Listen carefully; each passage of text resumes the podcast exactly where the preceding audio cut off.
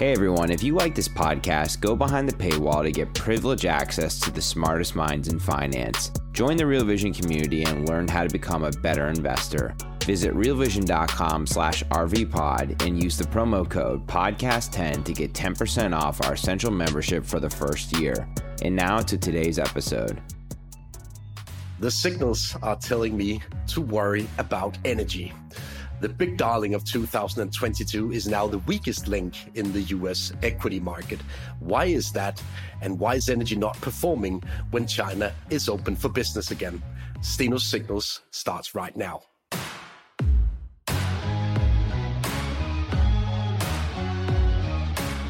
Hi, guys. Welcome to the sixth edition of Steno Signals. Still overwhelmed by all of the positive feedback. And last week, we talked about how India suffers from the Chinese reopening. But this week, we're going to talk about another specific part of the market suffering as a consequence of the Chinese reopening. The darling of 2022, the energy sector, is the weakest performer in the US equity market over the past month. That is interesting given that most pundits told right about everyone to buy energy with an arm and a leg due to this Chinese reopening. It would bring back demand. It would bring back momentum for commodity markets in general. But so far, we are yet to see it. So, why is that? We will spend the next 20 minutes elaborating on the energy complex and why we don't see a strong rally in energy as a consequence of this reopening in China. But before we get to that, I want to show you my chart of the week because I find it really interesting what's going on in Japan right now. We received the latest set of wage numbers out of Japan this week. And the nominal wage growth in Japan is now close to 5%. So it's even above inflation in Japan, which is currently running just above 4%. This is interesting because it's the first time in decades that we've seen true wage pressures, true inflation pressures in Japan. And that's one of the things that I've highlighted so far this year that the Chinese reopening would spill over to surrounding countries uh, from an inflation perspective. And we see that right now in Japan. We also see it in Australia and we see it in other surrounding countries um, with a, a big trade tie to China. So keep your eyes on Japan and the Japanese central bank because at some point they will have to throw in the towel on their ultra easy monetary policy due to this inflation spike. Uh, and the wage data this week only emphasizes that point. And I think it is linked to this Chinese reopening that we've been talking a lot about so far this year. But interestingly, it seems as if the momentum in commodity markets on the back of this reopening is dwindling as we speak.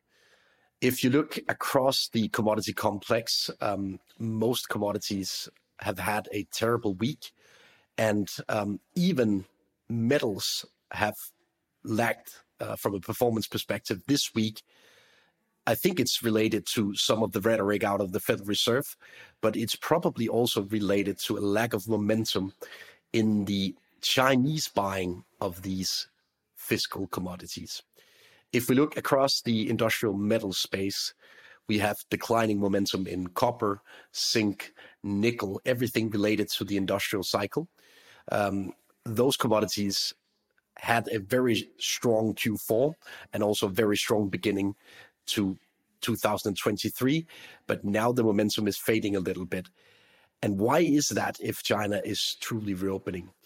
It could be that we, the clients in the West, do not buy enough to keep the momentum going in the Chinese industrial production.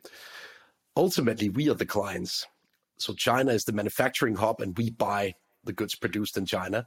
So if the end consumer in the West is still not buying uh, more from a momentum perspective, it will ultimately also lead to a dwindling momentum um, in this Chinese reopening story. And I actually think that is what is happening right now as we speak.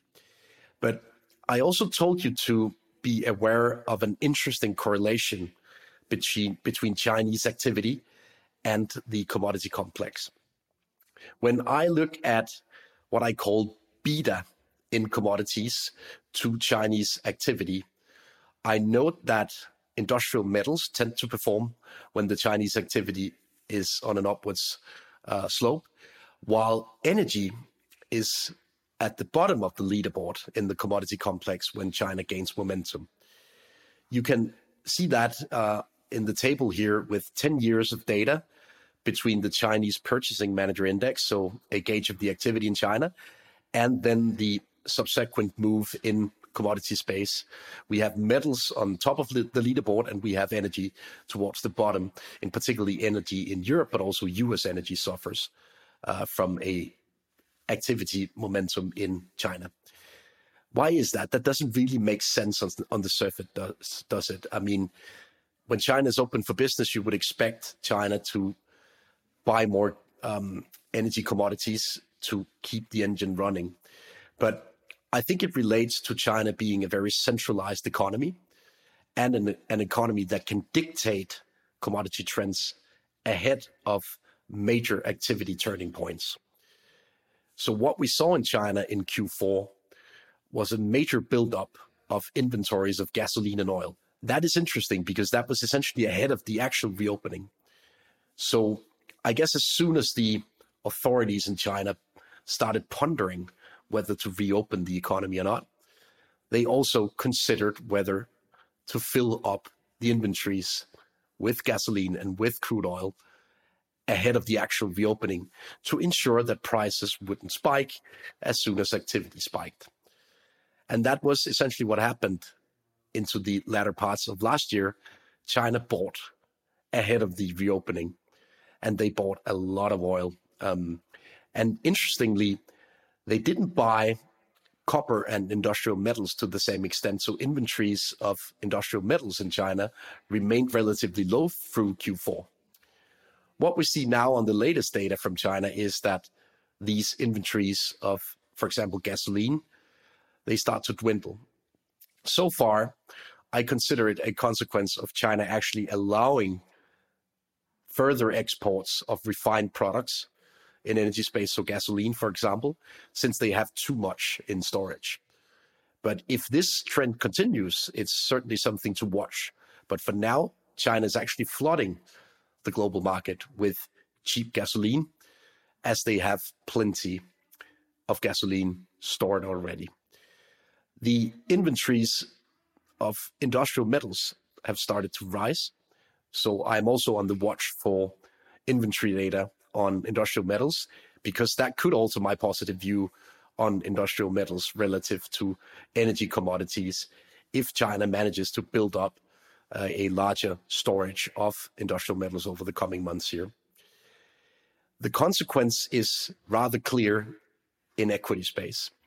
If we look at the US equity market over the past month, we have energy towards the bottom of the leaderboard alongside some of the so-called defensive sectors, so consumer staples, healthcare, etc. But you also notice that materials and industrial companies, they have performed decently well so far this year, at least relative to energy. And I think it is linked to this discrepancy between the price action in industrial metals relative to energy commodities such as natural gas and oil so far this year. Natural gas is almost halved in price just since 1st of January, while the oil price is moving nowhere relative to the latter parts of last year. And if we look at just the last week, energy is the only sector not performing at all. Otherwise, equities are up um, relative to just seven to 10 days ago, but energy is not, which is um, a clear indicator that the Chinese reopening is not bullish for energy, for now at least. If we look across this energy complex in equity space, I found a really interesting pattern across all geographies, basically. If we look at earnings expectations for energy stocks relative to the most recent set of realized earnings, then we have a major negative spread now. So the average equity analyst now expects earnings to decline materially in the energy space. That is obviously a reflection of falling prices, natural gas prices down, oil prices down, leading to less earnings in these companies. But it's also a warning signal of what I call margin compression in this sector. If inventories start to rise more rapidly across the West, I would argue that it's a an early hint that margins will also be compressed for refiners and other parts of the energy supply chain relative to the almost extreme margins that we got used to last year uh, for refiners. So for now, the momentum is clearly building in a negative direction for the expectations around the energy sector. And it's a global story. It holds no matter whether you look at US energy equities, European energy equities, Australian energy equities. The energy sector is suffering from a drawdown in the expectations. For now, I don't really see any confirmation in price action that will alter my view uh, on the energy sector, as I've been saying throughout January. I think we all know by now things are pretty fucked out there for most of us. You see, whether it's currency debasement, rising real estate prices, or wages that never go up, it's really hard. And one of the most popular things we ever did was that series How to Unfuck Your Future. So we're going to do it again. March the 11th, March 22nd. We'll discuss the problems at hand, no holds barred, and then we'll give you all the tips you need to unfuck your future. It just costs a dollar to join Real Vision to get access to all of this content. Go to realvision.com forward slash the future. I'll see you there. Let's unfuck your future together. The reason is that we actually have the first signs of growing inventories in the West as well. And that is a game changer relative to last year. We all remember how Biden actively promoted a policy of pushing more and more supply on the market from the strategic petroleum reserves. That is now a story of the past. And yet we don't see a spike in oil prices as a consequence of it. That is interesting because if you look at inventories in the US, they've actually gained momentum over the past, say, three, four, five weeks, even without the US administration doing anything actively to support it. So the private market is starting to add to inventories, which to me is a hint that the demand side is not really keeping up pace with the supply side currently in oil space. And we've been discussing over the past months whether OPEC Plus would decide to cut supplies as a consequence of this. But I still struggle to see that as a feasible scenario. First of all, from a geopolitical perspective, Russia is now incentivized to pump as much as they can. They were not a year ago. And that is an interesting change of scenery for the OPEC plus discussion, since Russia now clearly wants to sell more to fund the war operations in Ukraine. And the lower the price goes, the more the Russians are incentivized to keep pumping to keep the nominal income intact. And if you look at the demand side of the Russian oil and gas supply, the two major clients left for Russia are India and China. And I would suppose that China tells Russia not to contain supply, given that China is reopening right now. So, why would they accept Russia containing supply at a time where Chinese demand will probably slowly but surely increase. That is a major game changer for the OPEC outlook relative to last year, where OPEC had the upper hand against the West and against its clients. I would argue that the table has turned on the bargaining power in the energy complex as well. due to ge- geopolitics and due to Russia now urgently needing to increase production, if possible, to fund the current war operations in Ukraine. And they are strongly incentivized to do so, given the slide that we've seen in both natural gas and oil prices recently. And the story of booming supplies is even clearer in natural gas space.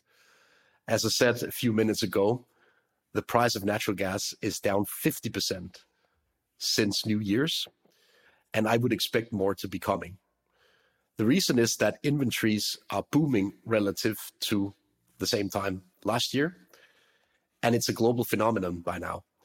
I've created a so-called probability-weighted model on the subsequent move in the spot price of natural gas, given three parameters: temperature, inventories, and demand. And right now, the storage/inventory component of this model is as bearish as it can be. It almost scares me how bearish it is. So there is a major supply glut of natural gas right now as we speak. And that is almost bizarre, given that six months ago, we all feared this lack of natural gas in the West. But for now, a clear supply glut, glut. And the reason being that the demand side is not super strong. First of all, due to the slowing growth out there. Secondly, the demand side is not strong due to an overall hot winter in Europe and in the northern parts of the US relative to averages. And then the supply side is now starting to surprise positively. That was not the case throughout 2022, where we had negative surprises to the supply of natural gas almost on a monthly basis. And if we look at the same model for European natural gas, it is almost as crystal clear a picture. The supplies are booming. There are no reasons to expect a price spike, given that supplies are now more than plenty for this winter. And even though the running supply of natural gas is down 25% roughly in Europe, Europe has managed to fight its way through this winter without spending too much. And that is, again, a marked change of scenery compared to last year. And for now, there are no reasons to expect the inventory uh, to, to drop in a way that is unseasonal, I'd say. And therefore, also from a European perspective, frankly, from a global perspective, we have a supply glut of natural gas currently. What a change of scenery compared to last year. But if we look a bit ahead, I think the key to this story around commodities and whether they can enter a super cycle. That's been one of the key discussions points last year. The key to that story is the US dollar. If the US dollar starts weakening, broadly speaking, against all peers, it may be a hint of a more bullish price action in commodities, broadly speaking. That is typically the case, at least. And right now, we've seen a slight reversal of trends in the US dollar as well, since we have firmer rhetoric from the US Federal Reserve we have a repricing of short-end interest rates in the U.S.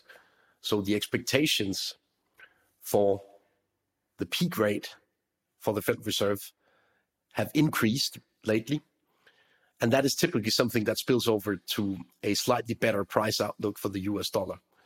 And that is in sharp contrast to what we saw through most of January, uh, and also uh, the latter parts of last year. And currently, the dollar has turned into a headwind for commodities rather than a tailwind. And therefore, I think there's an important repercussion for global equity markets to consider given this. We've spent most of this year discussing the cyclical upturn in China and the spillovers through Europe. And oh boy, uh, equities have partied in Europe in January especially countries with a big trade link to China, Germany as an example. And if we look at so-called cyclical equities in Europe, uh, consumer discretionary, to take an example, so luxury goods, they've partied like there is no tomorrow through January. Um, gains of plus 20% in many instances. And they've also outpaced other parts of the European equity space by miles so far this year. And also, by the way, through parts of Q4 last year. The interesting thing is that we haven't seen the same repricing of cyclical equities in the US relative to the rest of the equity market. One reason could be uh, this lack of momentum for commodities. But the other reason could be that markets didn't really expect the US to regain a little bit of short term momentum due to this Chinese reopening. It was clear that Germany would regain momentum from it due to the very clear links to China, but it was less clear that the US would regain momentum. But given what we've seen from US growth gauges over the past week or so, I would argue that it makes sense to bet on this short term cyclical upswing in the US over the next two months now, rather than in Europe. So I told you earlier this year to buy the European story. I think that story is starting to run on fumes by now. So I would rather expect spillovers to the US equity space and cyclical US equities relative to more defensive sectors as a consequence of lacking exposures to Europe and China. So it all started with this reopening. It spilled over to Europe, and now I think there is a chance that we will see a good month or two in the US as a lack consequence of it. But before we write off this global commodity super cycle completely, I'd like to show you a chart on the positioning among speculants in the market in the US dollar. The market is still, broadly speaking, long the US dollar. It made sense throughout 22. And as of now, short term, it could make sense again. But if we get a true pivot from the Fed Reserve, it's debatable by now, but if we get that true pivot towards the second half of the year, then it may make sense to bet on a weaker dollar again on a more structural basis. And that could, of course, be good news for the overall commodity complex and, in particular, energy once we get to that point in time. But for now, I think the safest bet in the commodity space is to remain long industrial metals. Industrial metals have clearer links to the Chinese reopening. They have clearer links to the German industrial comeback. And therefore, it is a better choice if you want to be long this commodity super cycle to be long industrial metals than to be long energy. And energy has been the worst performer lately in the US stock market. So I was right when I told you that the Chinese reopening was not a positive for energy. I will keep you posted on this story week in and week out in Steno Signals. But um, for now, I'd like to remind you that this is just a window into my thinking and my methodologies. I cannot guarantee you that you have the same risk horizon or risk appetite as I have, but I can guarantee you that I will be back next week with more from the global macro space and how to trade it. Thank you for watching.